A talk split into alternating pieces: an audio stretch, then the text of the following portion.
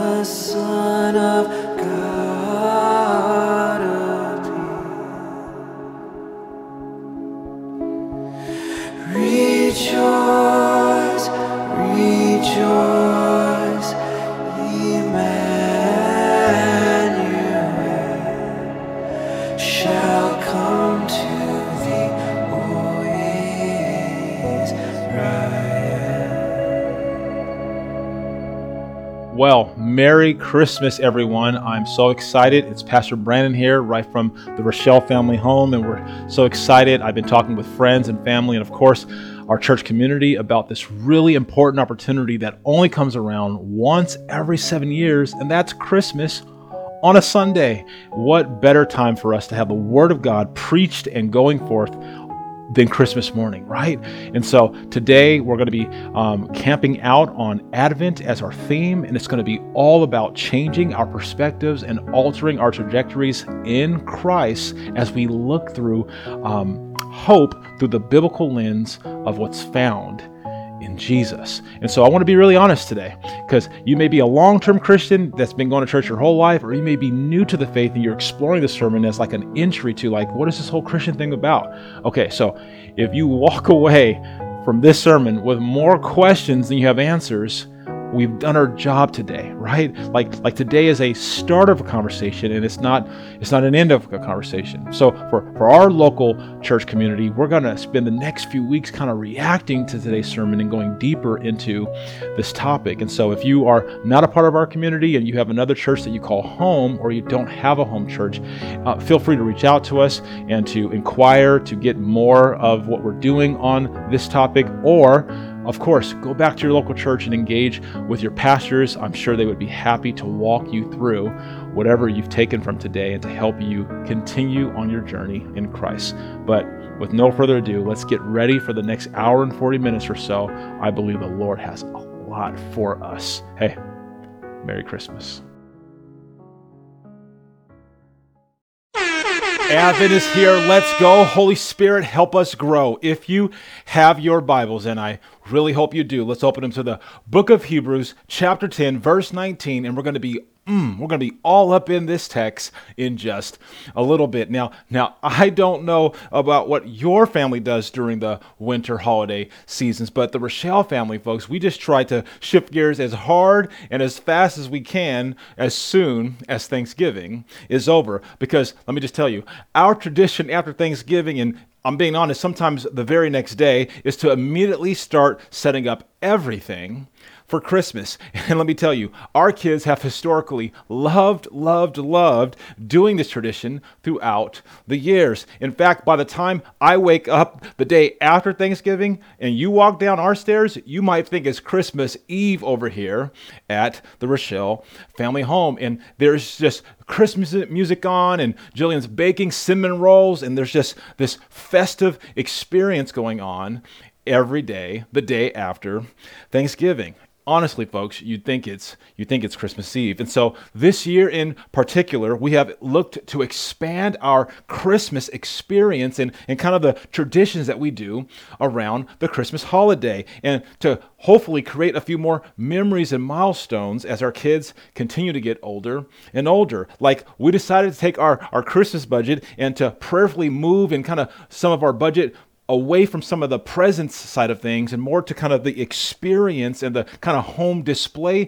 side of things. If if you're following me now, now immediately, now admittedly, I, I must confess I'm a little bit concerned about the power bill this year, if you know what I mean. So so prayers and supplication for the Portland gas and electric bill that's coming in January. You know what I mean? If if you catch my drift, but but seriously, I'm all in for the win this year as our family leans into this year's Christmas or, or Advent season. And, and so when I say that, that I'm excited for the Christmas season, I'm not talking about the kind of over commercialized version that leaves us all kind of kind of disappointed and a little bit depressed the day the day after Christmas, right? I'm talking about the type of Christmas season that has the real potential to sort of store up our affections and our joy and our excitement as we remember remember and consider some of the most important truths of all time. And I'm talking about the, the cosmic truth of the arrival of the baby Jesus, who was the God man wrapped in flesh, and the hope and the peace and the joy and the love, praise Christ, that arrived with him. Because, folks, that is what Christmas and Advent season is all about. But, but, let me tell you, I'm particularly pumped and I'm especially grateful for this year's Advent season.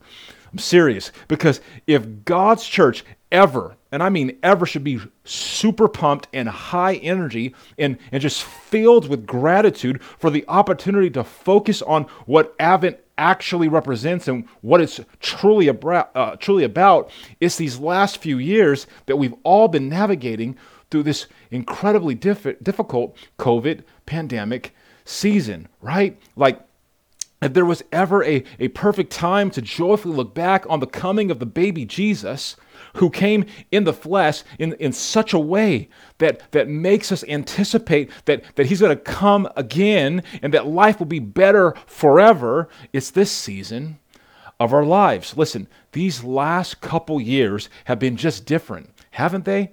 They, they've been different because when I call people and I, and I ask them how their Thanksgiving or their Christmas season has been, at least these last few years, people say things like, well, it's been different. It's, it's been difficult and it's been a bit strange. Things have never really returned to being exactly the same. Or, or, or they'll say something like, well, it, it, it's good. It's just been smaller and, and it's less of the huge feast type of a thing that it used to be.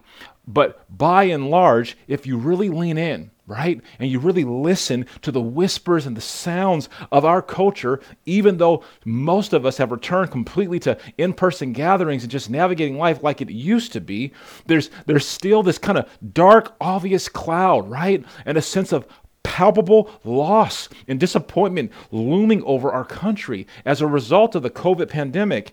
And, and folks, and all the family fractures and the family divisions and the struggles that have come along with it. Hasn't there been? And so, and so in response to all of that, I mean, all of it. I want us to turn our attention to what I believe has been the backbone of the Christian church since her inception. And, and this is our unwavering freedom of hope and our unwavering freedom to hope. It's an opportunity to hope, right? built upon what cannot be shaken, regardless of the season that we're currently living in.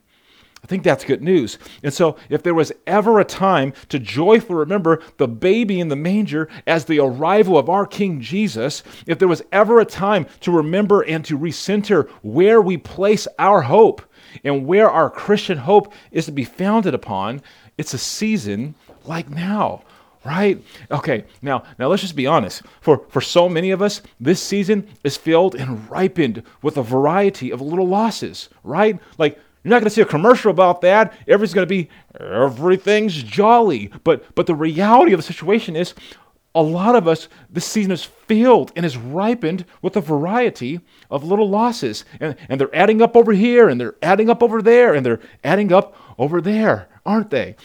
And for some of, us, some of us in the room, it's not small losses at all, is it? It's epic, heart wrenching, gut destroying, soul destroying losses. And it hurts. Okay, so what a gift of God's grace that here, as the weather turns colder and colder in the winter holiday season, we can be proverbially heated and warmed up so supremely as we remember these important truths about our Christian freedom to hope and our Christian opportunity to hope today upon the name Jesus. Now, now for some of you long-term Christians, have you ever like wondered and sat back and thought about traditionally why so many churches start their Advent season with a theme of hope? Okay, well, from my vantage point, I've always thought that starting with, with hope as the theme is a good and a right and kind of it fits really well because it's the foundation, folks, of our hope that helps to bolster and keep us longing, longing after Jesus in the first place. Let me say it to you again. Starting with hope is a great place to start the Advent season because it's the foundation of our hope that bolsters and keeps us longing after Jesus in the first place. In fact, let me say to you this way. Let me let me share with you this really important truth to get things cracked open today. Here it is. It's it's on your screen. This is an important truth about hope. Where you place your hope is directly tied to what your experience of joy will be. Let me, let me say it to you again. Where you place your hope is directly tied to what your experience of joy will be. Okay, so so in other words, wherever you're saying I'm, I'm putting my hope on that, yo, or or I'm betting my life on on this thing, like wherever you're placing your hope in, whether that's a person or a place or an opportunity, it's to that place, it's to that place that your joy will be directly tied to. Are you are you tracking? Now now look at me. I'm not talking about happiness, okay? I'm not talking about that. Like, like maybe nobody's ever told you this or will ever say this to you again for the rest of your life, but but I'm gonna say something to you that I believe you need to hear and, and I need to be reminded of. Listen, I could care less about your happiness, yo. I mean it. And I think that you should too, because I want us to focus on the opportunity to be deeply rooted. And I mean rooted in joy, okay? I want joy for you. Listen, I think happiness, I think happiness is weak.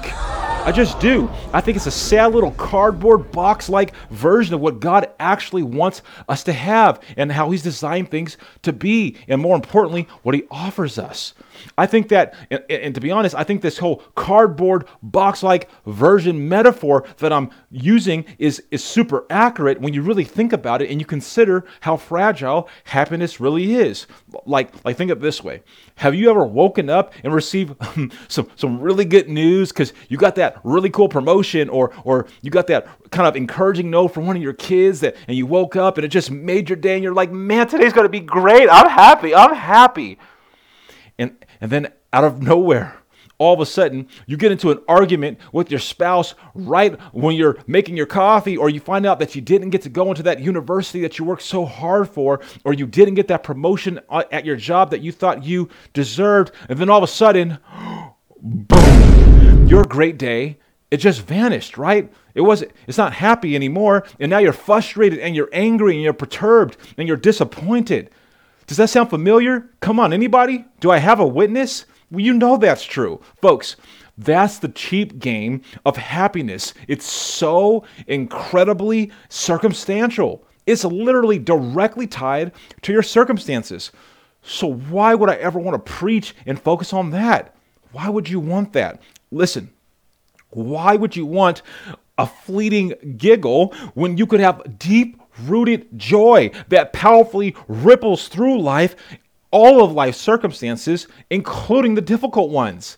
You can't even, come on, you can't even compare them. Because if you read your Bible, and you should, you will see that this kind of rippling joy is oozing all over the place throughout the text. That's why I personally love, love the book of Acts because it has the stories about the apostles being arrested and beat down and having their flesh ripped from their skin as they're whipped, and yet they still leave rejoicing, rejoicing. Are you kidding me? Like, what kind of psychopath is rejoicing after getting beat down and rejected and having the flesh ripped off their skin? Well, I'll tell you who. I'll tell you what kind of psychopath. Those who have joy, those who have joy, joy, joy, spirit filled Christians who are deeply rooted in joy. That's who. Come on. You know, the ones who didn't put all their chips in I'm gonna be happy. and instead they cast all in on I'm going to live in the confidence that comes in knowing what is ultimately true about my hope that comes from Jesus. Because that hope, that unwavering hope, provides freedom for, for me from some things, and it provides freedom for me to, to do some things, and I want my joy to be connected to that. Okay, so, so I want to talk about hope today because I think that our hope has been assaulted over and over and over and over again these past few years. And I want to talk about hope because I love you, okay? And I don't want you to lose hope at all. God has he has more to offer. Like like I want you to be filled with hope because our witness our testimony to the whole world is directly predicated on the accessibility that we have to our hope so that we can then offer it to others. Okay, I'm going to say it again. I want to talk about hope because our whole witness and our ability to reach the least and the last and the lost, meaning to reach the world, is directly predicated on the accessibility that we have to our own hope so that we can then offer that hope to the world. Come on. And that hope is directly tied to the attractive joy that draws people to Jesus. Are you hearing me? It's, it's not our white knuckling mustering effort, it's our unwavering hope in the one who can accomplish all things. Folks, we are called to be a hopeful people, not a hopeless, faithless sideshow.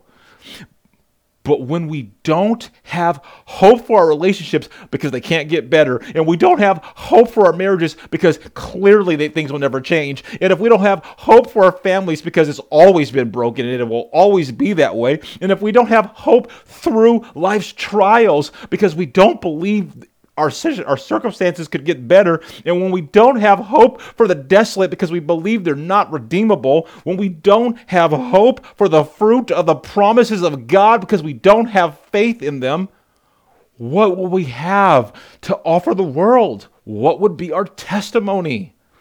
I'll tell you, nothing, zero. We would have nothing to offer. But how many of us Christians are walking around like that?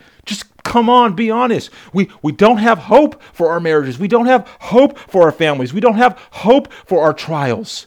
And we act just like we don't have Jesus in our lives. Come on.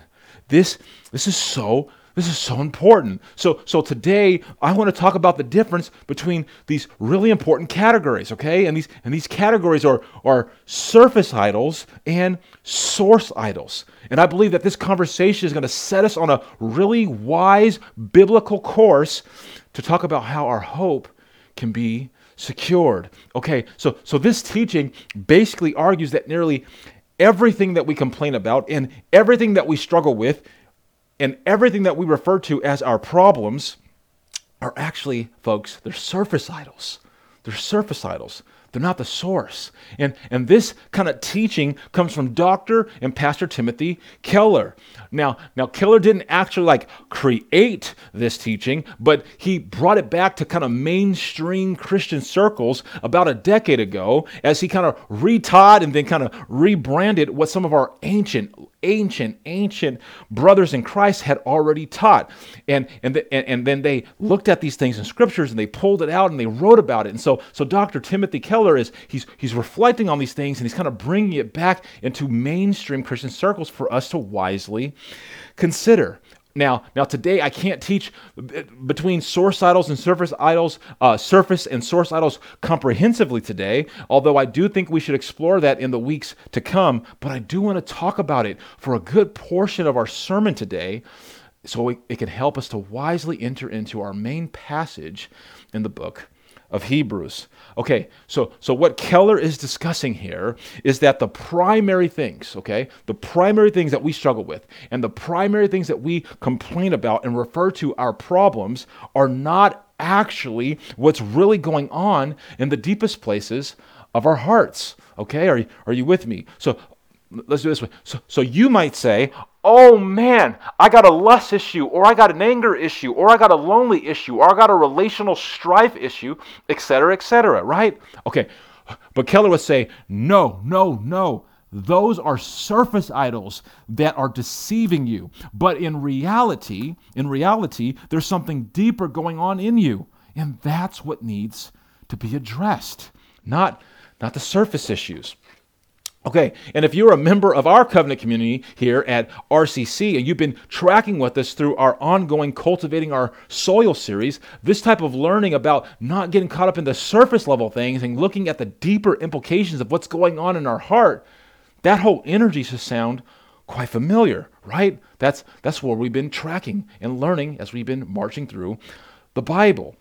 Okay, so, so these deeper issues are referred to as our source idols. Okay, the deeper issues of the heart are source idols. And there's only four of them that are faithfully identifiable throughout Scripture. Okay, so, so let me present them to you now. Let's just go for it, okay? So I'm going to present them to you now. Here's the four source idols of the human life that are affecting us at the heart and soul level. Okay, here they are. They're, they're on your screen.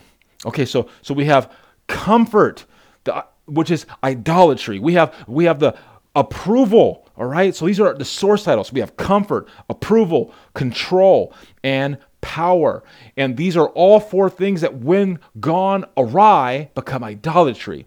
So, so, so basically, it means life is only going well, and I can only be happy, and contentment is only found when I have comfort, or I feel approved and affirmed, or I'm in control, or I have power in my hands. Okay, so so what I want to do before we dive deep into Hebrews is simply to pose this question, and I want you to just answer it faithfully in your heart. Okay, so so here it is. It's it's on your screen. Do you have an issue with one of these four source idols right now in your life? Like when you just see it presented, what's your reaction to it? Do you have this issue going on? Do you have one, two, three, all four of them? Yes or no? Like, like, have you maybe put a little bit too much hope into one of these four source idols? Okay, so so let's talk, and, and I think that we should start with the belief that life is only going well, and I can only be happy, and contentment is only found when I place my hope in having comfort and ease. Okay, because our obsession and demand and yearning for comfort is a huge, huge issue here in our community. And let me tell you why. Because we live in the freaking suburbs, man. That's why. We live in the suburbs. Folks, that's what the suburbs are all about. Like, do you even know why the suburbs were actually created and designed in the first place? So, so let's unpack that for a minute. The, the, folks, the suburbs were literally created and they exist for our comfort. Period. They have no other purpose. They were created literally to give us a little more space and to make things a little more accessible and to make things more quick and easy. Did you? Did you know that? They were literally formed to submerge you and me into an atmosphere of comfort and ease where, where our wants can be prioritized.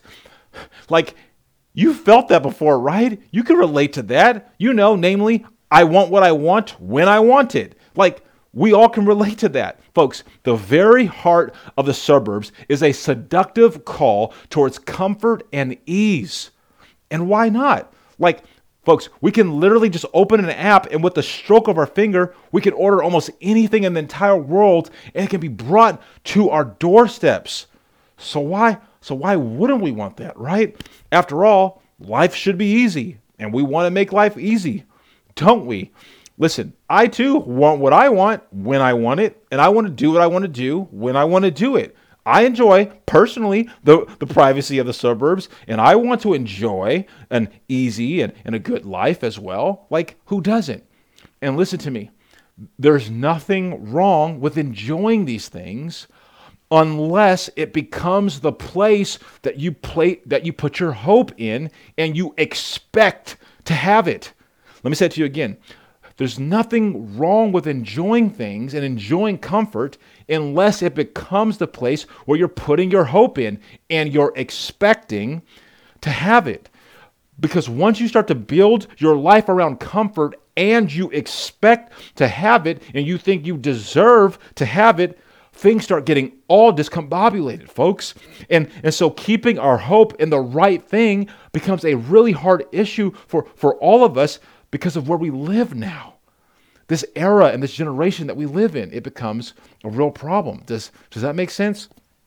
Okay, so when the stress and the demands of life of a fallen world crash into the person that's put all their hope in comfort and now they're uncomfortable, which is part of being human, by the way, this person is going to struggle greatly.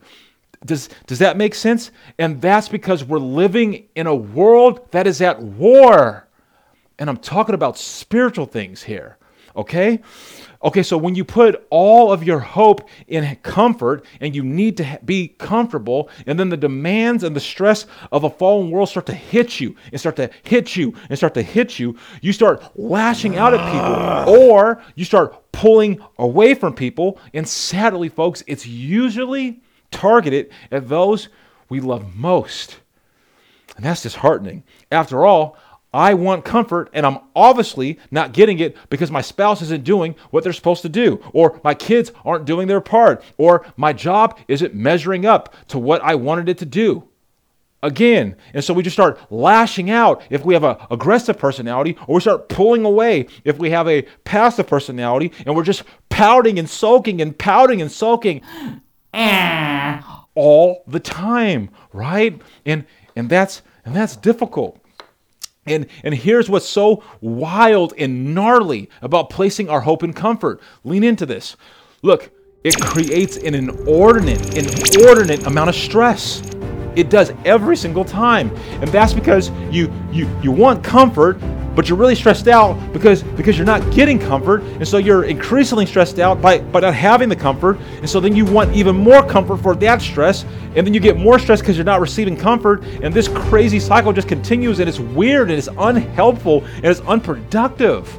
Okay but i'm not done yet because then there's this like really weird boredom that's kind of woven into this whole process of comfort when it becomes our our idol and we have to have it and that's because a life without risk is a really boring life, folks.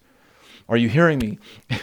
Because you certainly aren't going to really ask to risk anything or do anything that's risky, like maybe actually risking getting hurt to walk through something that requires some uncomfortability because you want comfort above all things. So so so maybe there there's a joy that God has set before you on the other side of this really hard thing when uh, facing this person or going through whatever it is, but but you don't want to be uncomfortable and you don't want to risk that.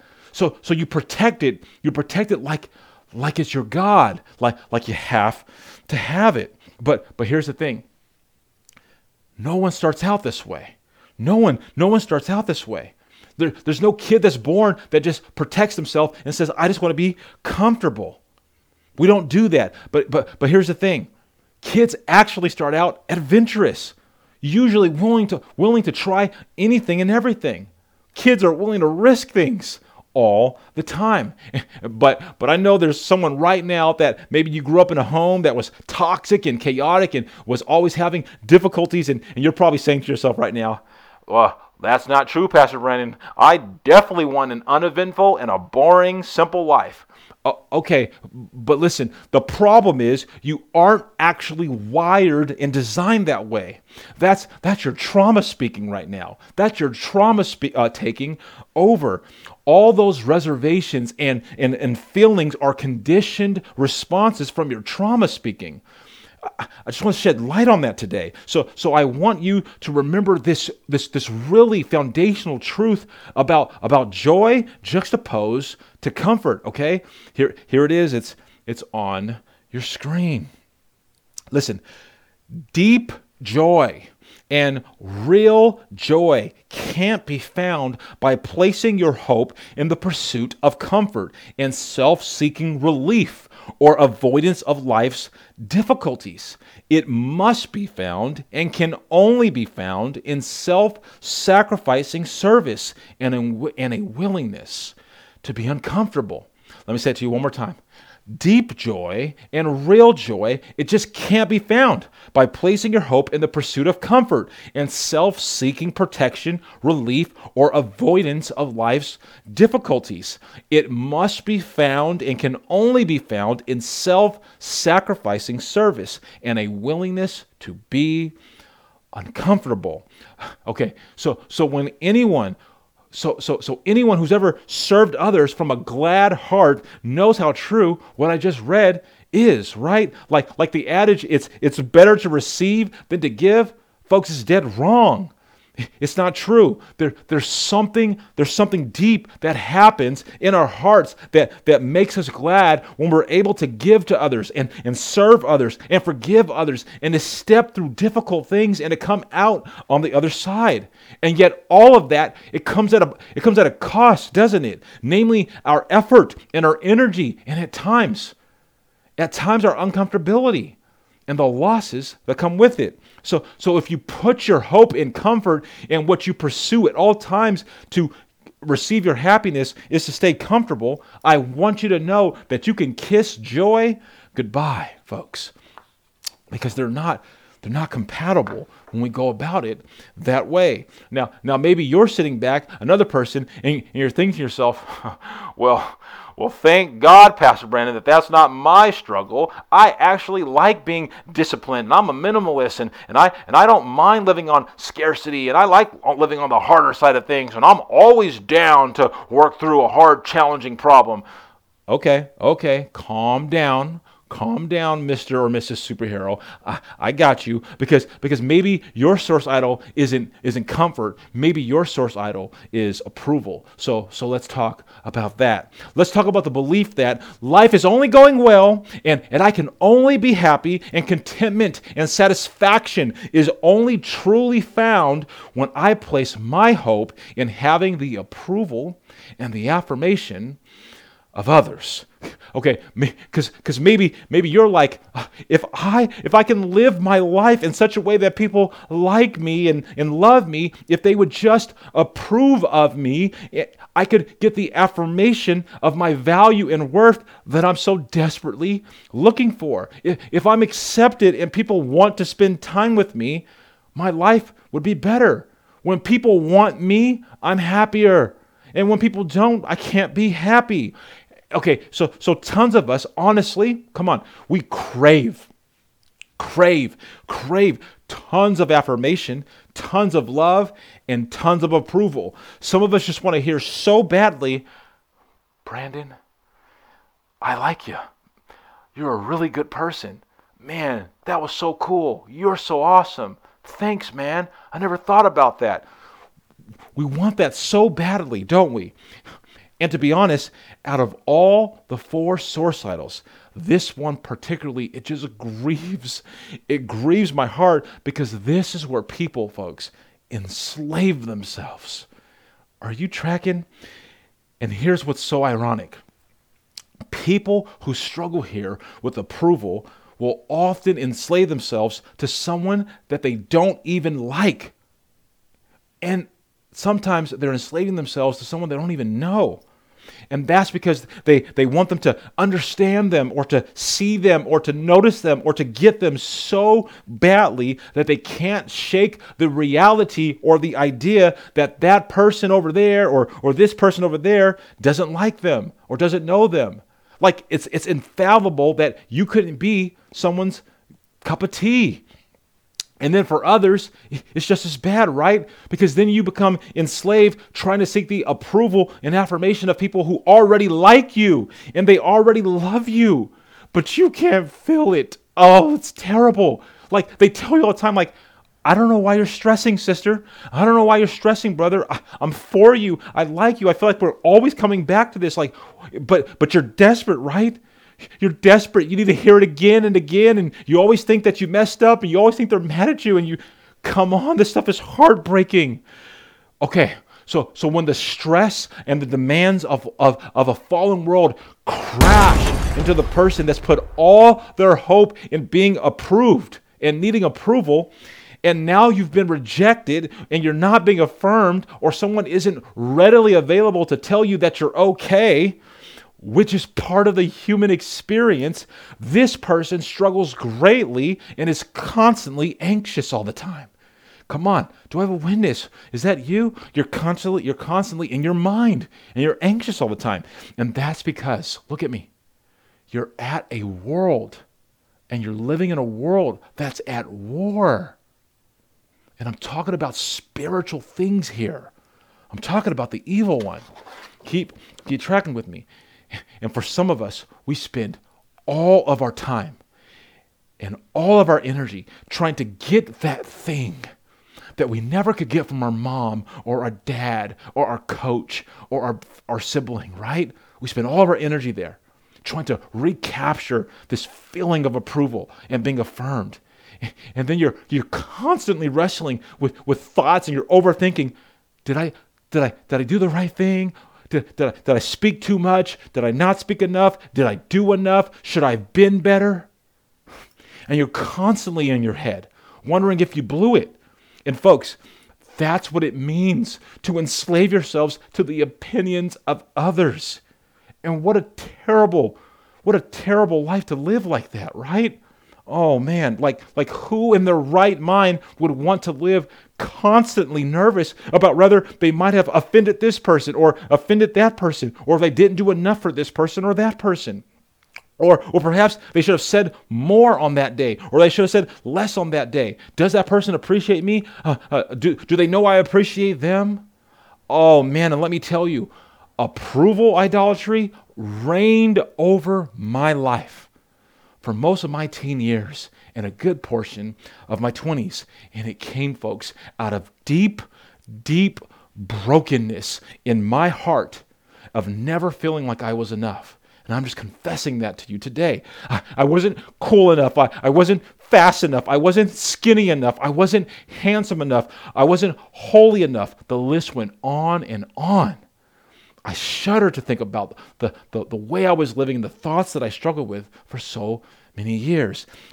And it took years and years to battle that grizzly bear down to the ground and for me to really overcome that enslavement. So so I know about the approval one firsthand. Okay, so so when you put all your hope in approval. And then the demands and the stresses of a fallen world start to hit you and start to hit you and start to hit you. You start working harder and you to, to serve better and to be better, and you lose your whole identity as you chase this rabbit of trying to like yourself more and to get people to approve of you more. And I'm telling you, you're never going to catch that rabbit. So, so let me tell you, let me be the first to tell you right now this important truth uh, about approval juxtaposed to your joy, okay? This is so very important. Here it is. It's it's going to be on your screen. Deep joy and real joy can't be found by placing your hope in the approval and the affirmation from others. For the real insecurities and needs that you have going on in your life. Folks, Joy must be found and can only be found in the reckless abandonment of self preservation and a deep willingness to find total refuge in Jesus. I'm going to say it to you again deep joy, not the cheap happiness, real joy can't be found by placing your hope in the approval and the affirmation from others. To deal okay? To deal with your real insecurities and your real needs that are in your way of living joyfully. Joy must be found and can only be found in a reckless abandonment of self preservation and a deep willingness to find total refuge in Jesus. It's, it's so important. Look at me. Look at me. Hey, approval cannot deliver what it promises. It won't deliver. Like, like you might have fleeting moments of being happy when someone says nice things to you. Like you may experience that really cool FaceTime or that really cool hour and a half with your sister on the phone. But it won't last. Don't enslave yourselves to that anymore. I want you to step into the reality that God is offering you deep and lasting joy. And let me tell you, if you're in any kind of leadership, any kind of leadership, at any company, at any level, and that includes leading your home, the approval idol will take you out. And, and what an impossible yet important time to be a leader right now in 2022, coming into 2023, right? Folks, we are living in one of the most politically divided, culturally anxious, culturally, sensitive seasons ever in our short lived country's history. Because as soon as you make a decision about what's best for your family around what wearing a mask or getting a vaccine and, and as soon as you take a stance on gender identity or, or abortion or some socioeconomic issue as soon as you do any of that you are sufficiently and categorically sacrificed at the altar by people just because you disagree with them i'm telling you the truth you know it they will thrash your words and they will talk behind your back. Look at me, look at. And they will literally treat you like a second class citizen because you because what you feel doesn't line up with their idolatry. And and heaven forbid, Heaven forbid you even try to lead your own family to live for the God of the Bible, right? Because that archaic approach to life will lead you to being an outcast and considered an archaic simpleton that needs to obviously be in counseling to be enlightened, right? And so, and so people will speak about how you should raise your kids and whether you should get the vaccine and what the right thing is you should do the right thing over here and, and the wrong thing is, is is if you vote like that over there. And i'm like really? Come on. Where are you getting this from? Is this from first and second corinthians or first and second opinions? Because bro i don't know where you're pulling this stuff. And i'm talking about in the church. This is happening all the time. Okay but but but here's what's great okay there is a way to live your life without being a first class jerk, and there's a way of, of living your life without responding all the time to everyone's demands on you. You don't need their approval and affirmation like that. Like you can actually be free from the kind of maddening expectations of other people's ideologies that encumbers your soul. It's not the way God designed it. And, and that comes from our Christian freedom of hope that is found in Jesus and our Christian freedom to hope in the right things. And that's because of Jesus. And, and, it, and this happens despite what we see, despite what we even feel sometimes in our own personal experiences. Okay, but, but maybe you think this approval thing doesn't really connect to you it isn't your deal either. So, so, maybe comfort isn't your deal, and, and maybe approval isn't your thing. Maybe control is. Maybe control is. So, so let's talk about that, okay? Let, let's talk about the belief that life can, can only go well and I can only be happy and contentment and satisfaction is only really going to be found for me when I place my hope in having control of the world around me. I got to control my world. Okay. So, so control is one of those areas where we convince ourselves that if we could just manage our world better, then, then everything would be peaches and cream.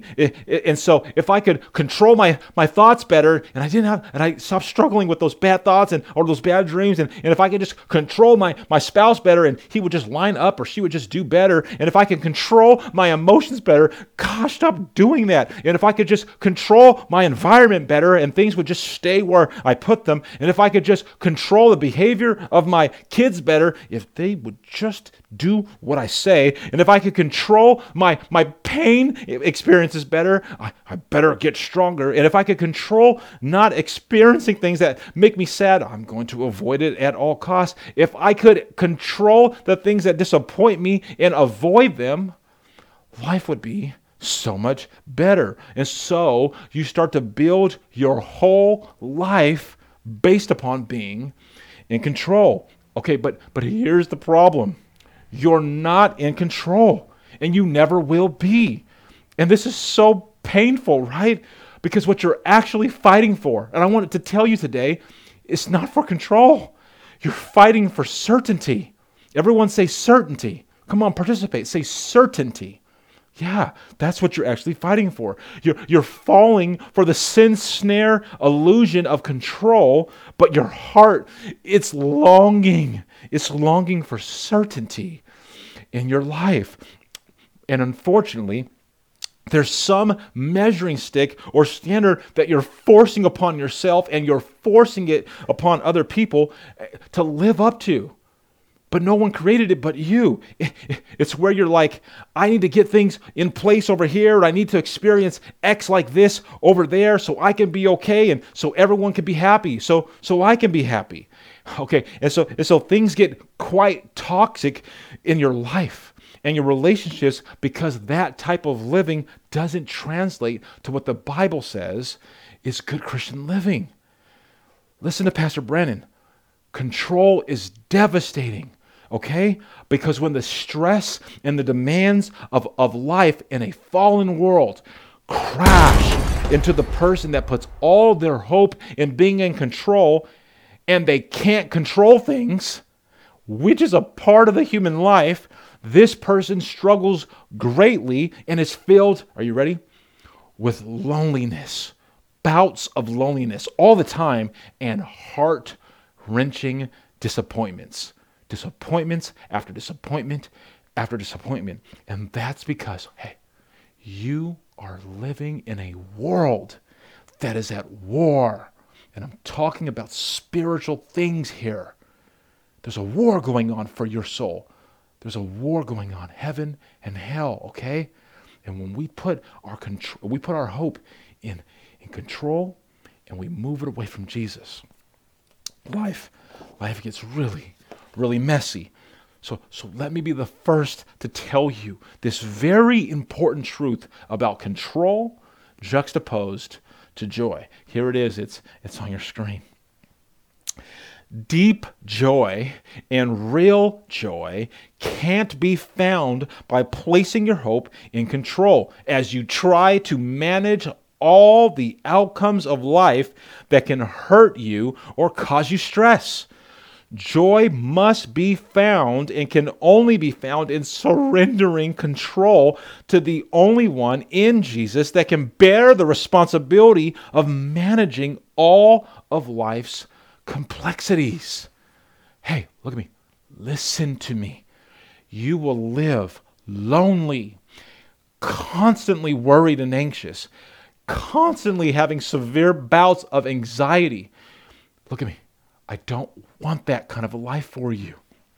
So just accept now and today that you can't manage and you can't control all of life's circumstances and all of life's complexities in your life, in your marriage, in your children, in your family, in your you can't control everything. You can't control people. You were not wired and designed to bear that responsibility. Lean in. It's crushing you. Come on, brother. Come on, sister. Be honest. It's crushing you from within because you're not in control and you're bearing a responsibility that belongs to the God of the universe. Now, now, now maybe control isn't your isn't your deal either. Maybe control isn't your kind of weak point. Maybe it's not comfort, maybe it's not approval, and maybe it's not control. Maybe it's this final one, okay? Maybe it's centered on power. Everyone say power, right? Power.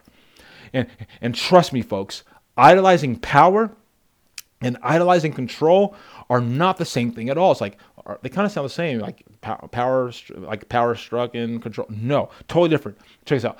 Because idolizing and demanding control, it comes from fear and anxiety. You're afraid of things and, and you have anxiety and stress about things and you, you want certainty and things to line up in your life a certain way. Okay? That's, that's control. Whereas idolizing power comes from deep, deep, deep insecurity. I'm going to say it to you again. Idolizing control comes from fear and anxiety, whereas idolizing power comes from deep, deep insecurity.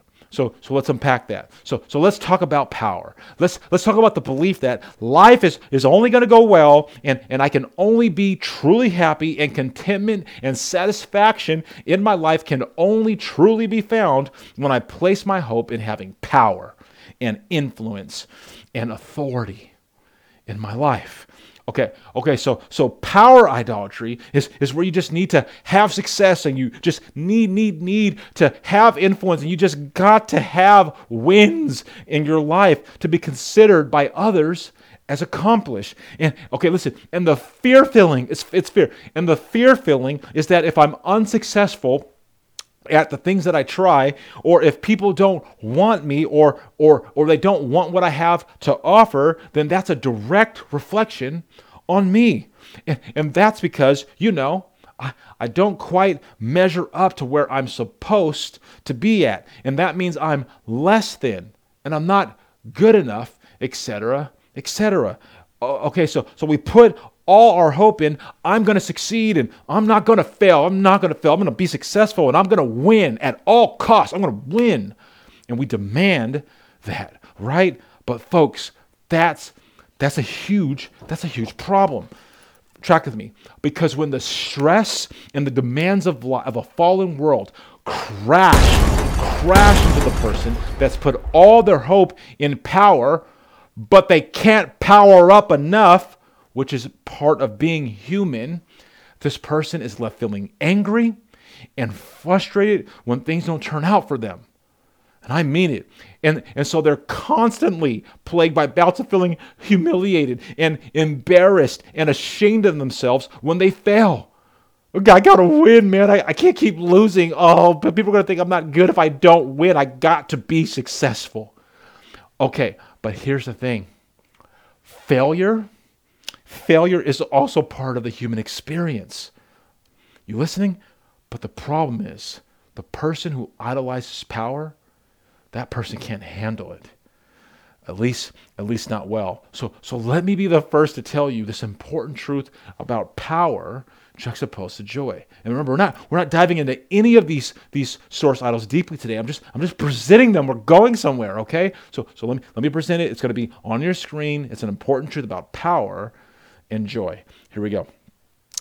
Deep joy and real joy can't be found by placing your hope in power as you try to power up and win and power up and succeed and avoid failure, always attempting to avoid, avoid the feeling of inadequacy. Instead, joy, joy must be found and can only be found in, in admitting your weaknesses to yourself others, and ultimately God, where He can leverage them to make you strong in Him. I'm going to say it to you again. Deep and real joy can't be found by placing your hope in power as you try to power up and win and power up and succeed to avoid failure, always attempting to avoid the feeling of inadequacy. Joy must be found and can only be found in admitting your weaknesses to yourself others, and ultimately God, where He can then leverage them to make you strong in Him. Okay, that's it. Let's let's turn this up a notch.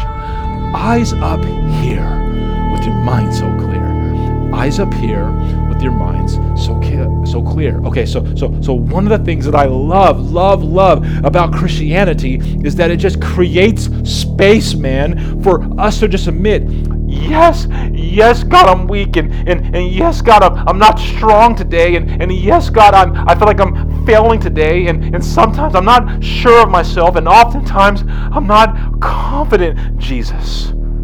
Folks, Christianity makes space for that, and folks, that's a beautiful thing because because we as God's children get to say, "Yes, I'm weak, but I know someone and I serve someone who's not. And, and it allows us to say, no, no, I can't, but I know and I serve someone who always can. Come on, folks, it's our faith alone that keeps you and me from being overly self confident.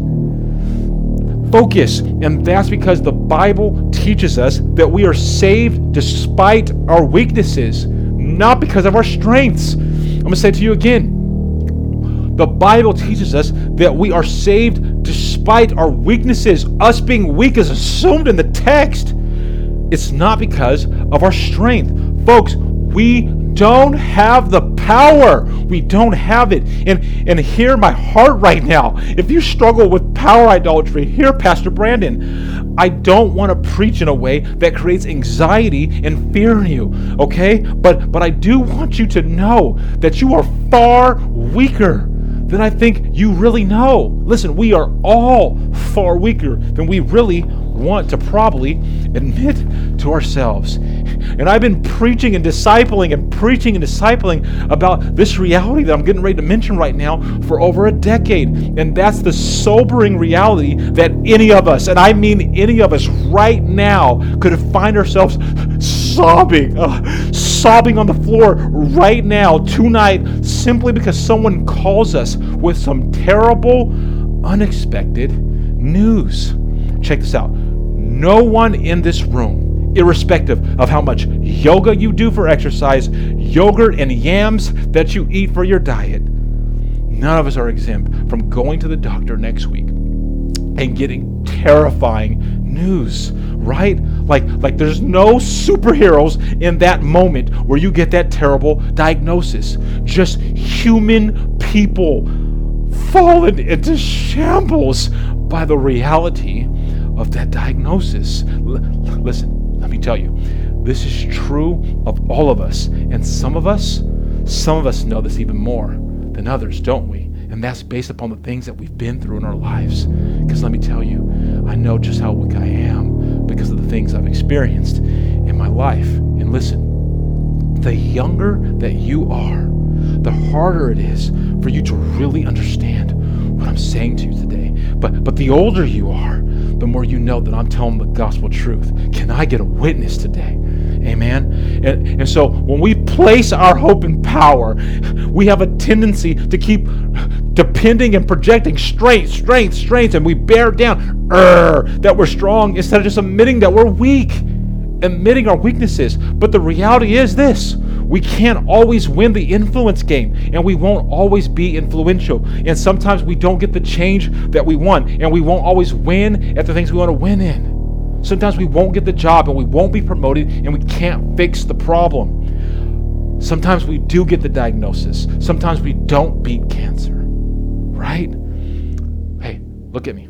If you put your hope in power or comfort or approval or control, your joy is going to be affected and eventually it's going to be depleted. Because where you place your hope is directly tied to what your experience of joy will be. And if you put your joy in cheap, cardboard box like realities, that's what you're going to get in return. I'm going to say it to you again. If you put your hope in power, power up, power up, power up. And you put your hope in comfort and you avoid risk all the time. If you if you if you put your hope in approval and you constantly need affirmation, if you put your hope in control trying to manage the world around you, your joy is going to be affected. And eventually your joy is going to be depleted because where you place your hope is directly tied to your experience of joy. So, so if you want, so if what you want, sorry, is comfort, your joy is going to be affected when life grows uncomfortable. Do you get this? And if what you need is approval, your joy is going to be affected when you're rejected or or you're disagreed with. And, and if what you need is control and certainty all the time, your joy is going to be affected when life is uncertain and when things are unstable and things are not going your way. Check it. And if what you need is power and to never lose and to never fail and to just collect wins all the time everywhere, your joy is going to be affected when you lose or you run out of your strength, which will happen all the time. But pay attention. what God has for you and me is unwavering and enduring joy that supersedes that whole game. And it's the and it's the kind of backbone energy and quality that will endure and stand firm regardless of the weather. You know what I'm saying? Listen, and though all the long-term, long-time churchgoers here know that the correct answer to place our hope is Jesus, like if you've been going to church for a while, you know, I know, Pastor Brandon, the right place to put our hope is in Jesus. I'm just going to be honest. Today, I, I, I, want those who are really yearning for life and you're desperate. You're desperate. You're like, God, I, I, I want you. I need your help. I want deliverance here. Hey, I want to provide a little bit more than just the right answer today. I want to take you on a journey so you can actually grab a hold of some of these areas that are owning your life. Okay? So so let's look now at our passage today. Let's go there. Let's go to Hebrews chapter 10 verses 19 through 23. Now, now, before we do that, if, if you're looking at the length of time that the sermon has been going on and you're concerned because we're just now entering into our focus passage, well, First, I would I would like to admit, yes, we kind of are just walking through the end portion of my intro, but but don't worry, okay? Like like it's all going to be okay. It's it's all going to be fine. We're going to do this faithfully and efficiently. Like trust me, like that whole opening was equally as important as the solutions to be provided. Because how many know that we need to know, we need to know first the sickness before we go around trying to have a healing event, right? We need to know that we need a physician. How many know we need a physician? Okay, so so let's do this. Let's start in, verse 19 of Hebrews chapter 10. It's it's on your screen and it's deep and it's productive. Here's the word of the Lord.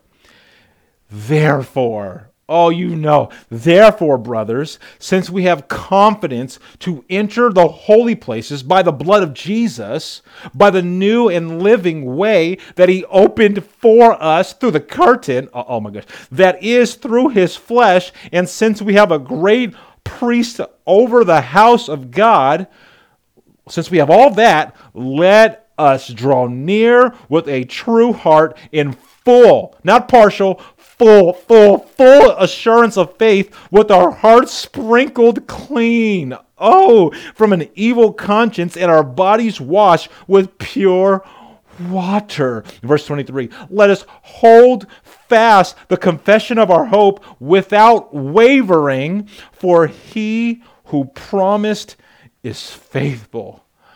Oh man, there is so much here, right? And we're in a single standalone sermon today. okay, okay, so there's three things from this passage that I really want you to digest today and that I want to unpack for us, okay? There's three of like 45 things, but we're going to unpack three realities going on in this passage. Okay, so so here it is. They're they're on your screen.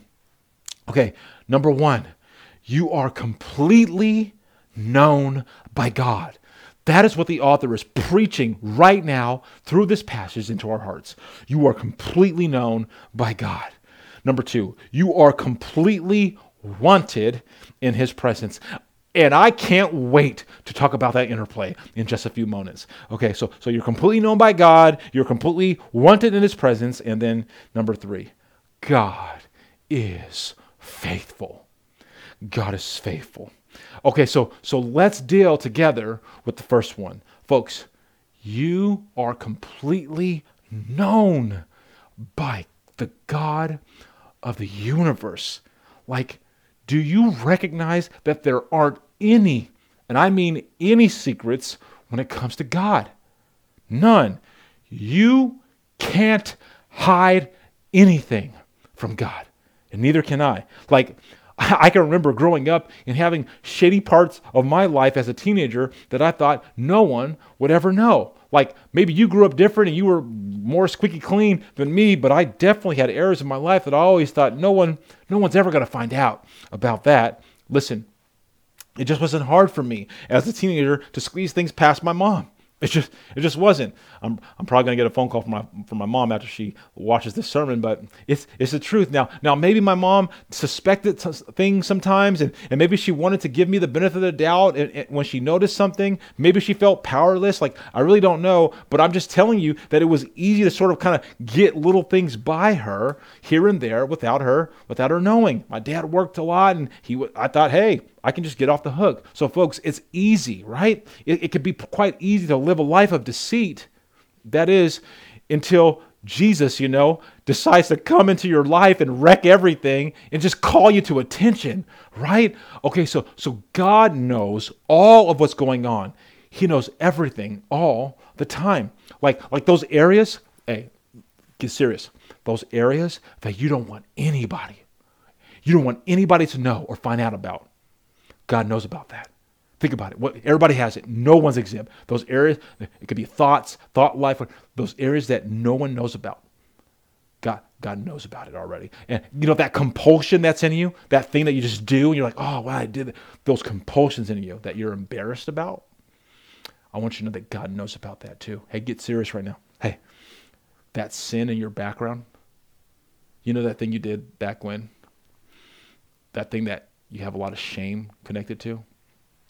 God already saw that too. He saw it. Like you and I, we have no secrets, none from God. He knows it all. And yet, number two, do you see? You are completely welcomed into God's presence. Praise Christ. Are you kidding me? And this is such a huge deal for you to wrestle into your heart today, okay? Namely, God knows everything about you and you are still welcomed into his presence. You're wanted there. This is one of the most important wrestles of the Christian life. Are you tracking? Namely, the shame attached to who you are and what you've done and how you are and what you think. And the reality that God wants you in His presence. Folks, you have been created by God, but you were created to be in His presence. Do you get that? You weren't just created, you were created for. You were created for his presence. He knew you and saw you and still chose to create you for him to be with. Are you seeing this language in the passage? Uh, let's read it again. I'm putting it up. Hebrews chapter 10, verse 19. It's, it's on your screen. Look, look at, look at. Therefore, brothers, since we, we the people of God, have confidence to enter the holy places by the blood of Jesus. Well, why on earth are we confident? We're confident because Jesus did it. Look, look, verse 20 by the new and living way. That way is in Christ. Look at that. He opened, Jesus, He opened it for us through the curtain, right? That is through His flesh. His flesh was ripped, his body was broken. It's it's covered, it's covered, it's covered. Verse 21. And since we have a great priest in Jesus over the house of God, and Jesus is perfect at leading, it takes out 22, because Jesus did it. He did. He knew you, he knew it, and he did it. Verse 22 Let us draw near, not away, not down, not shame. Let us draw near with a true heart in full assurance of faith. Be confident. Check it with our hearts sprinkled clean. that We're clean. We're super clean from an evil conscience. And our bodies, our bodies washed with pure water. 23. Look, let us hold fast the confession of our hope. Confess it is what the author's saying. Confess your hope without wavering. Don't waver because he who promised you all things is faithful. Are you kidding me? Folks, the message in this passage is an exhortation for, for you and for me to be confident in the reality that God knows you completely, and yet He still welcomes you totally into His presence. And you are to have this assurance, and you are urged to boldly approach God with what's going on in your life. With the knowledge that you are going to be radically accepted and that the fellowship that you have with your Creator King is secure. Come on, folks. God sees you. He knows all of your little and your big secrets. He knows all of your compulsions, and yet He made a way for you in me. Oh man, are you getting this gospel presentation that's going on right now? Look at me. You and me are welcomed, welcomed, welcomed into His presence. And we're not just welcomed, we're wanted. And that matters, okay? It matters because outside of his presence, everything, everything will be cardboard box like unreliable. I'm tell you again, it matters that we are wanted in his presence because outside of his presence, everything will be a cardboard box like situation of unreliability.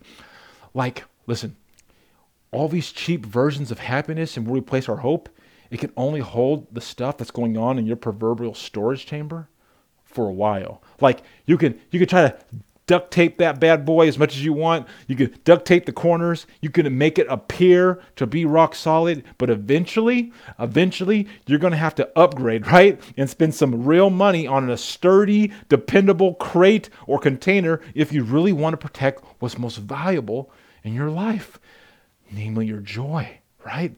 Your joy for, for life and for, for healing and for hope, for your family, for everything. Okay, so that joy is found in the Lord. Are you tracking? It's Jesus. It's hoping in Jesus that is our proverbial, like, professional Home Depot like container that can actually handle the variety of conditions that come with the different seasons and weather of life. Okay, listen, what's happening in this passage is that the author is proclaiming, hey, hey, if you want life, if you really want real life, if you really want to actually taste the flavors of the joy and the vibrancy that Christ offers you, you have to get into the presence of God. Wow. And I know some people are listening to this sermon and they're thinking to themselves, Man, Pastor, people say this trash all the time. You have no idea where I come from. You don't know the things that I've done, and, and, and you don't know what I'm struggling with right now. If you only knew that I've been struggling to even care about God for so long, if you really knew that I'm not even really that passionate about the things of God. Okay, okay. So, so this is where I need you to lock in. I need you to make eye contact with me right now. Let's do this. Eyes up here with your mind so clear. Come on, focus. Eyes up here with your minds so clear. Listen, I don't mean to offend anyone right now, okay? I don't mean to offend you or you or anyone, but listen to me. You need to get over yourself right now. You need to get over yourself right now. Hey, hey, hey, look at me. The Bible that I'm preaching from is filled with people who honestly make you look like weak sauce, bro. It makes you look like weak sauce, sister, compared to what they did and what they went through. And I'm serious. Like you are first class weak sauce compared to them. Okay, let me let me let me show you. Uh, anybody raped or murdered anyone this week? Anybody? Huh? Anybody raped or murdered someone? Okay, well, well, David did. David did rape someone, and, and David did and David did murder someone. Oh, okay. Do we need to do do this dance again, Faith Family? Do, do we need to do this like like we do this periodically here at RCC throughout the years when we kind of look at the true reality of, of David or, or Joseph or Peter or Mr. Uber Holy Father? I rejected my wife and offered her as a prostitute, Father Abraham. Like like do we need to do this again, RCC? Listen to me. You have not out sinned the grace of God. Gee, Willikers, that is Eeyore nonsense that has you moping around all the time saying, Well, geez, I don't know. I think I'm too far beyond the cross. Come on, folks. That's why number two is so important. Namely, that you are wanted, radically wanted in God's presence.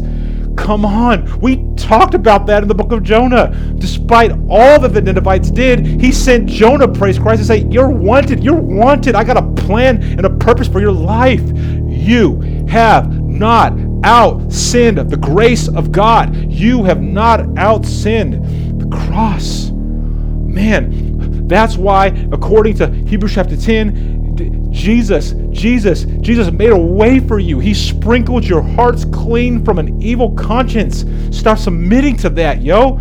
St- don't submit to that. Hey, hey, how? You want to know how powerful the King of Glory is? Huh? Folks, he just sprinkles your house clean. He doesn't even have to use a power washer. He just sprinkles you. The, the, the sprinkle effect of the Holy One cleanses you. Do you get that? I love that imagery of just the sprinkles. Hey, hey, just in case you and you you still got some nastiness in you, and you're like, well, what about? Okay, I get that. Uh, I, I got saved on that day, and He sprinkled me, and I got clean. But what about this little extra nastiness over here, or this little nastiness over there? Okay, I got you. Hebrews 10 got you because He promises that He continues to wash your. Are you seeing in the text? He continues to wash your body clean as he sits on the right hand of the Father. Praise Christ. So, so look at me. You're welcomed into his presence. Me and you are welcomed into his presence.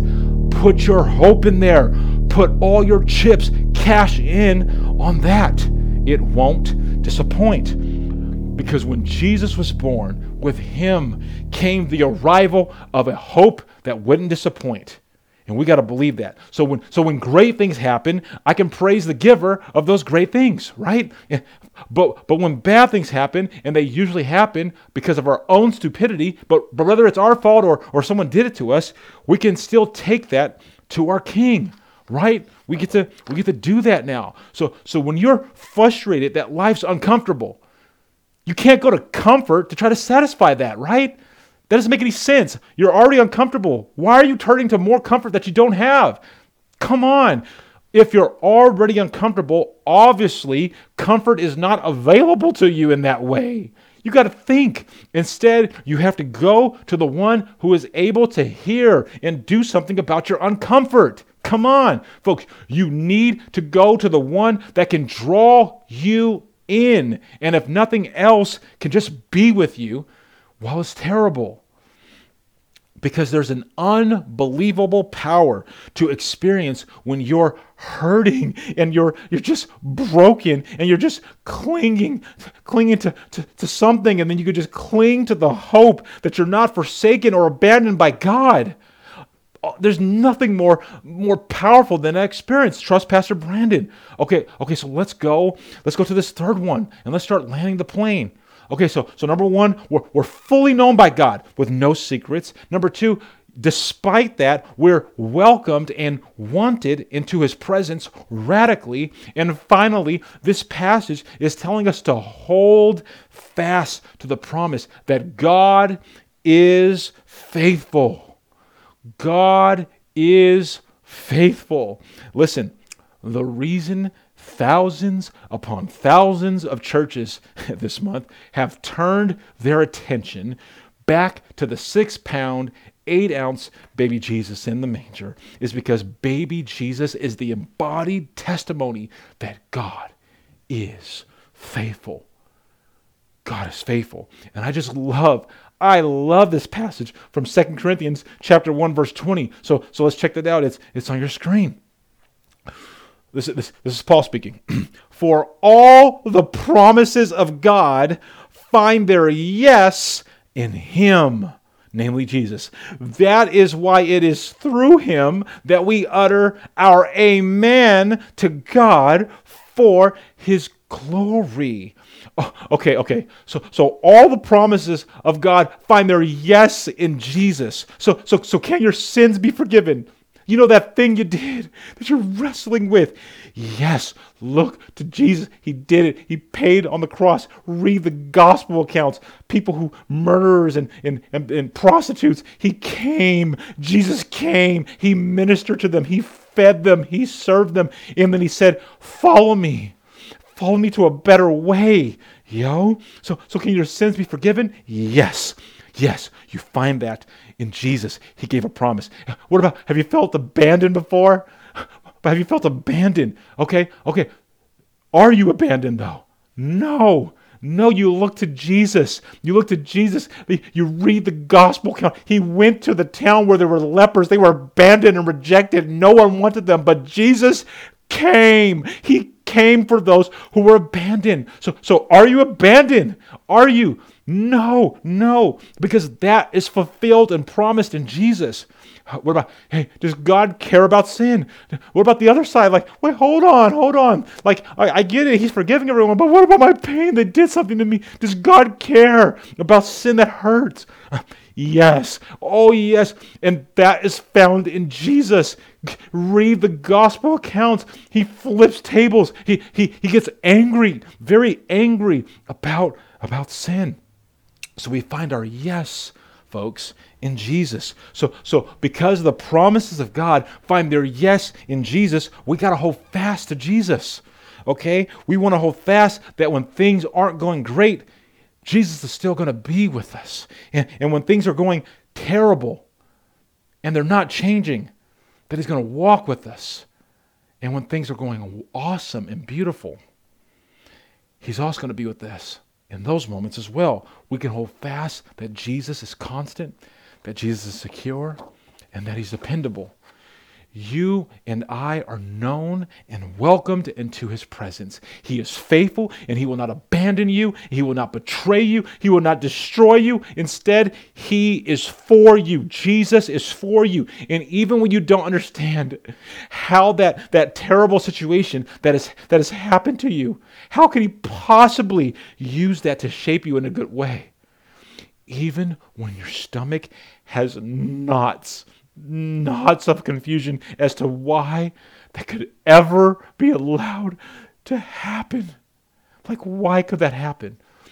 We, as the people of God, we hold fast to the truth that God is faithful and he will not abandon us or betray us or destroy us. He will not allow you to be betrayed, sister. He will not allow you to be destroyed, brother. And instead, he invites us to choose to trust Him. That He's going to build us up, He's going to perfect us, and He's going to sustain us through all things that we experience as we walk on this arduous road of sanctification back to glory with Him forever. And folks, when you believe like that and when you live like that, it enables you to walk with a kind of posture of joy that people will find peculiar and strange and attractive. Are you tracking? Because that's what makes you and me distinctly Christian. It's our response not only to healing, but to pain it's not our response just to the, when things go well on the healing side. It's our response to pain on the broken side that makes us distinctly Christian. Hey, it's our orientation not only to victory, but to being slain. Being slain, folks. It's how we handle being slain that makes us distinctly Christian. Oh, and so the good gift of a very rough three year predicament that we've all been in in this era of the COVID pandemic is the beautiful rem- reminder that Jesus arrived and that he's here. He's here. Jesus is here. He came. Oh man, but but my guess is that a lot of us have put our hope in comfort.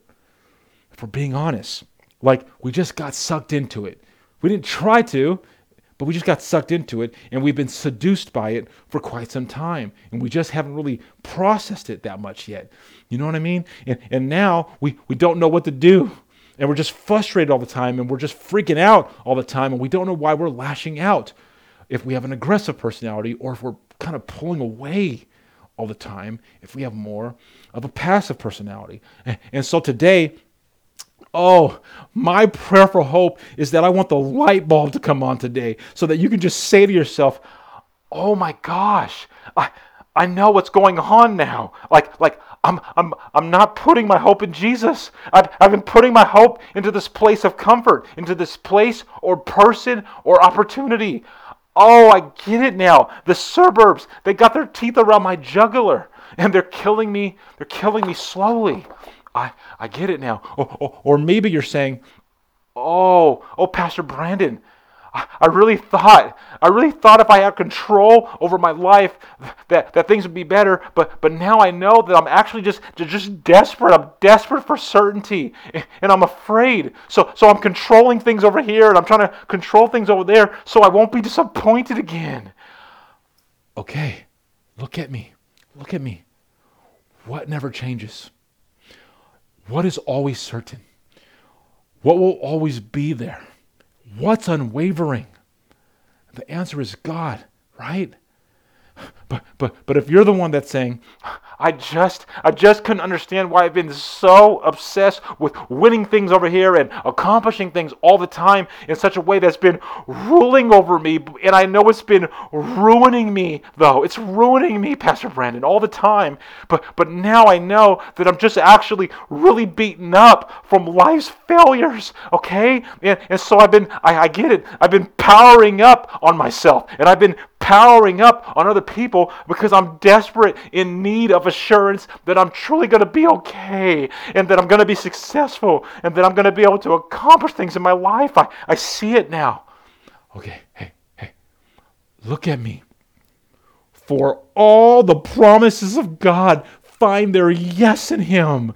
That is why it is through Him that we get to utter from our mouths, Amen to God for his glory.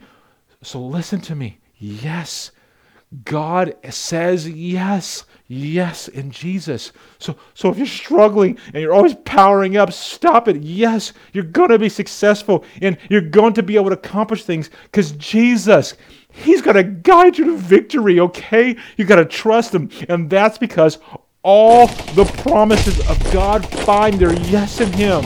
2 Corinthians chapter 1, verse 20, belt of truth, armor up. Armor up into that. And, and finally, I want the light bulb to come on so that the person can say in their hearts, for so long, I didn't understand why I always needed everyone to agree with me and like me and approve of me. I just couldn't figure out why I'm so uncomfortable being alone. I never want to do anything alone. I don't want to go to the store. I don't want to watch a movie. I don't like being alone. I need someone with me. Hey, hey, listen. There's someone who will not only approve of you, he chooses you and he is willing to walk with you day and night everywhere. Do you get that? Okay, so I have two questions to, to land the plane with. Okay, so, so, so here's the first. And I asked you this early, I'm going to ask you it now at this point in the sermon.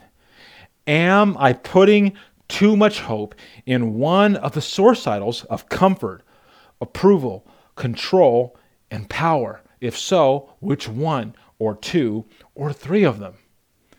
Take a moment to, to write that down. Or are you putting too much comfort, too much of your hope in comfort? Is it an approval, control, or power? Folks, it's important for you to do this. And here's why. You need to know and you need to be honest about how you're bent and how you're wired today. Okay? It's so important. You need to know that you feel most comfortable when you're in control or when you feel or when you feel most secure when you have power. Like whatever it is, you just need to know it. And then you need to be honest about how you're wired and how you're bent. Like we all, folks, number 1, we all show up in all four of these categories, but but we all have some real broken unhealth in a couple of them most likely. And we got to be we got to be honest about that. Now, now here's what I know. I know that everybody, look at it, you do got at least one. So be honest today. Like write it down. And most of us have at least probably have two or three. And some of us, if we're really being honest, we have all four. So, so the way in which you bend towards would be the, the biblical word of iniquity, okay? Like, like we're landing the plane, but I want you to get this the, the way in which you bend towards, like when you bend towards comfort disproportionately, you bend towards approval disproportionately, whatever one it is, the biblical word is iniquity. So, so let's define that now. Here, here's a simple yet hopefully profound biblical definition of iniquity that I've put together for you. It's, it's on your screen. Okay, so, so iniquity is a deeply rooted sinful need or desire to have something, namely control, power, approval, or comfort. So, so it's to have comfort or power or control, particularly when the stress and the demands of life hit an individual hard. It's a repeat or recurring sinful behavior or orientation of how an individual was typically going to respond in their flesh under distress. Okay, so so so for some of us, our iniquity response when we are stressed out and, and, and the pressure of life is hitting us is going to be to power up. That's how we're going to handle it. So, so when we're stressed out and, and life is hitting us, we, we, we power up on that. Or, or we're going to try to take control, or we're going to try to seek approval, or we're going to hunt down comfort. Are you with me? But here's the catch instead of looking to Jesus, we're going to hunt after those things in all the wrong ways. That's what iniquity is. It's instead of going to Jesus for the stress or whatever's happening in our lives, we turn unhelpfully to these things. So so whatever our our our, our response style is, we need to be aware of it. It's just how we're bent. Okay? We don't need to be afraid of that. And, and I want you to really think deeply about all this and maybe even talk about it with your family and your friendship circles. We need to, we need to get in here. Okay, so, so let's track to our final question to, to kind of finish building out this, this building that we've put together. Here it is. It's, it's, it's on your screen. Do you struggle to believe that you are completely known and welcomed in the presence of God? Or do you struggle to believe that God is faithful? So, do you struggle with both of them? One of them? Which one? Because they're all connected, right? Like, we, are, are you trusting Him? Do you believe you're wanted? Where are you at with all this? Listen, I've been in pastoral ministry going on 16 years now. I can't believe it. Like, I know and I understand. And I and, and I know that terrible things happen, okay? terrible things occur in our lives. And, and I know that it can make even the best of us wonder is God good? And is God, is God faithful? Like, I'm not downplaying that many people listening to this sermon today, let's just be honest, you have endured horrific stuff. You've been through horrific stuff. Okay, but but here's some really good news for you even if you've been through horrific things in your life. Here it is. It's it's on your screen. Listen to me with all your heart. God already knows the doubts and the frustrations you have towards him as well as the places you wrestle with him about life and he can bear your confession of it. I'm going to say it again for the brother or the sister who needs to hear this today. Be honest. God knows your doubts and your frustrations. He knows when you're angry and confused, and He knows it all, and He can bear your confession. He's not going to fall apart. He can bear your confession. And man, I just want some brothers and sisters to raise their hand today with boldness and just confess, confess, confess, confess before the Lord your doubts or your frustrations or the places that you're wrestling with. Come on, because having a Merry, Merry Christmas and a Happy New Year is all about understanding that Jesus arrived and that He's here now for you in all things. And that doesn't just include all the fancy Christianese, it's in your doubts and places of frustration. Come on. And I would just love for you to just know that Jesus can bear your confessions and he can keep up his end of his promises. I want you to know that. So, so instead, so instead of turning to power and control and approval and comfort, we can find all of our yeses in Jesus. Do you get that? And folks, that's how we're able to walk towards the joy that we really want in life and that God has set before us. So so first, I want you to take ownership, okay? To just name which way you're wired and bent. I want you to name it. And then I want you to understand which way you're wired and bent. And then I want you to confess that stuff to the Lord. Name it, understand it, confess it. to the Lord. And then, number two, I want you to let other people of God to kind of circle around you in that area and to guard you and to encourage you well, okay? Hey, there's no Christian who can do this alone. Hey, listen, none of us, none of us are going to just bypass these, these broken places in our life. None of us are going to graduate from the areas that we tend to lean towards with iniquitous energy. We're, we're going to have bents towards control. We just are. We're going to have bents towards power. We're going to have bents towards comfort and approval. The goal isn't to have full and final healing here on earth, it's to name it and to put it in the light, to understand it so that it doesn't have a grip on you, and then to confess it to the Lord where His power is activated and where community can get in there with you, and you don't have to do it alone. Like like people who who actually know me, they they can genuinely say, "Oh, oh yeah, uh, Brandon, yeah, he tends and he and he tends to kind of lean and bend towards control or or he tends to bend towards approval or or et cetera, et cetera. Or or people that are deeply in my life, they can say things like, Brandon, oh, my friend, I can tell that lately you've been a little bit more more stressed out this week. And, and brother, I, I've noticed that there's been an uptick of you kind of powering up through things or taking control over things. And, and I just want you to be mindful of that, brother. And, and can I help you right now? Folks, to be known like that, to be known like that, that's a really good and right and true thing. It's not a bad thing, it's a good thing. And, finally, folks, we need to be able to move from, from just genuine confession to God and ourselves and others to deep repentance of those areas that we're putting our hope in. We got to repent of that because it's wrong. And listen, repentance is not some divine spanking, okay? Get out of here with that. Listen, instead, genuine repentance is an invitation into life, specifically the life that's filled with joy that God has offered you. It's a good thing. It's not a bad thing. So, so when I personally practice repentance, I usually go to God and I say things like, Lord, I can see and I'm confessing that how I've been operating and, and, and the way I'm turning to things, it isn't of you and, and I'm not bringing my stuff fully into your presence.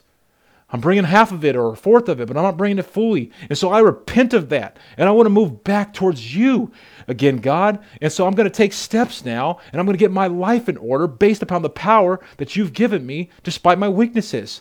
And I want you to walk me, walk with me through that. Hey, look at me. Look at me right now. Look at me. If you're like, Pastor Brandon, I just find it really hard to believe that I'm going to actually be fully known and really wanted in his presence. Like I'm, I'm still having a hard time believing that he's faithful. Okay, okay. Listen, the tools that God has given you for this situation first comes from his word. You got to engage with your Bible.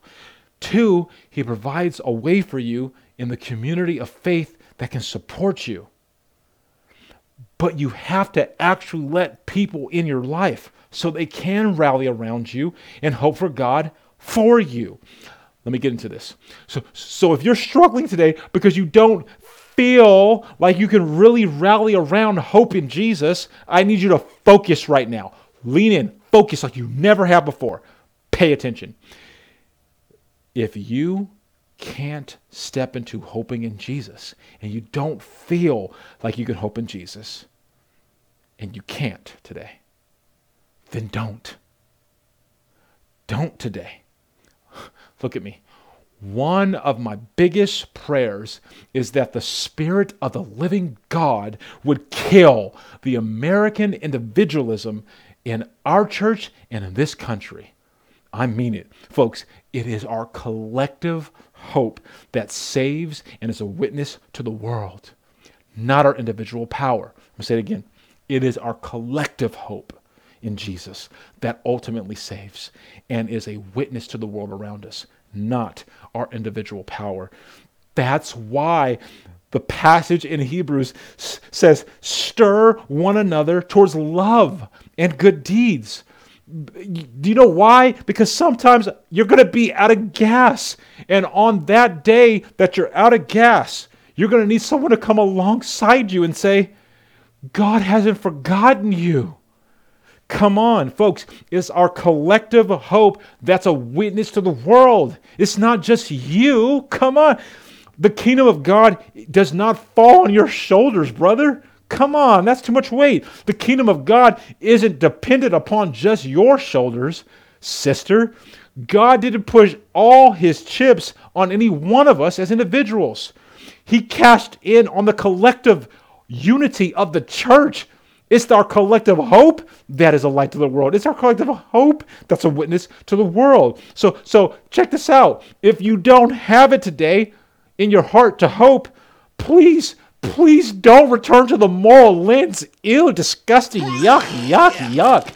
If you don't have hope in your heart today, don't try to knuckle up and muster up effort to hope more.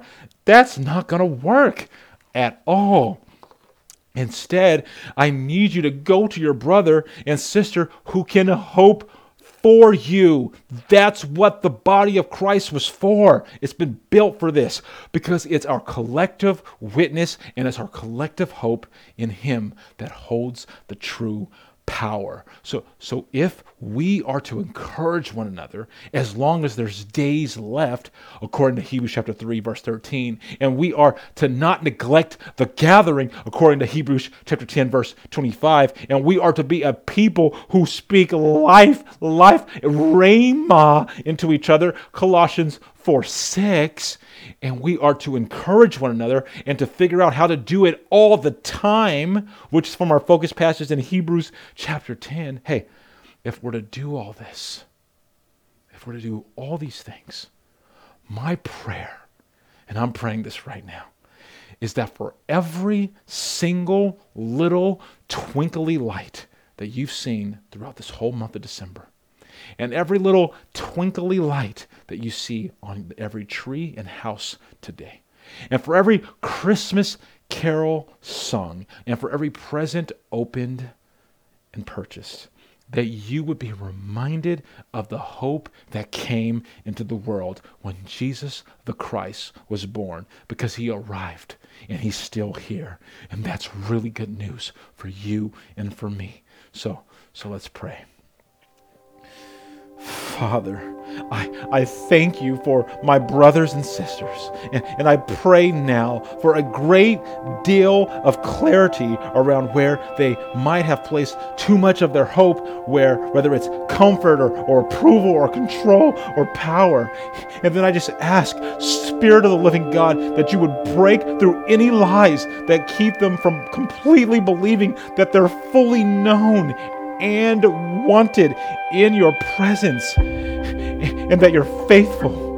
Oh Lord, I just pray for, for a really honest uh, conversations to, to kind of come out of this today. That, that they would lean in to community and begin to just be honest about what's going on in their heart and that they would know that you're so tender you're so tender to the reality of it that, that you can bear their confessions. So, so, so, Lord, I just pray, rather, that for the, the individual brother or sister who, who's battling, Lord, comfort, and they just they just can't risk it anymore. They don't want any more pain, and so they just demand it, demand, demand, comfort, comfort, comfort. That you would just empower them, despite their weakness, to risk again, to risk in their marriage, to, to risk in their relationships, to risk at work, to, to step into the uncomfortable, to get the great spirit filled comfort of being fully alive in you. And, and for the brother or sister who's struggling right now with control and they're just trying to manage their world so there can be certainty,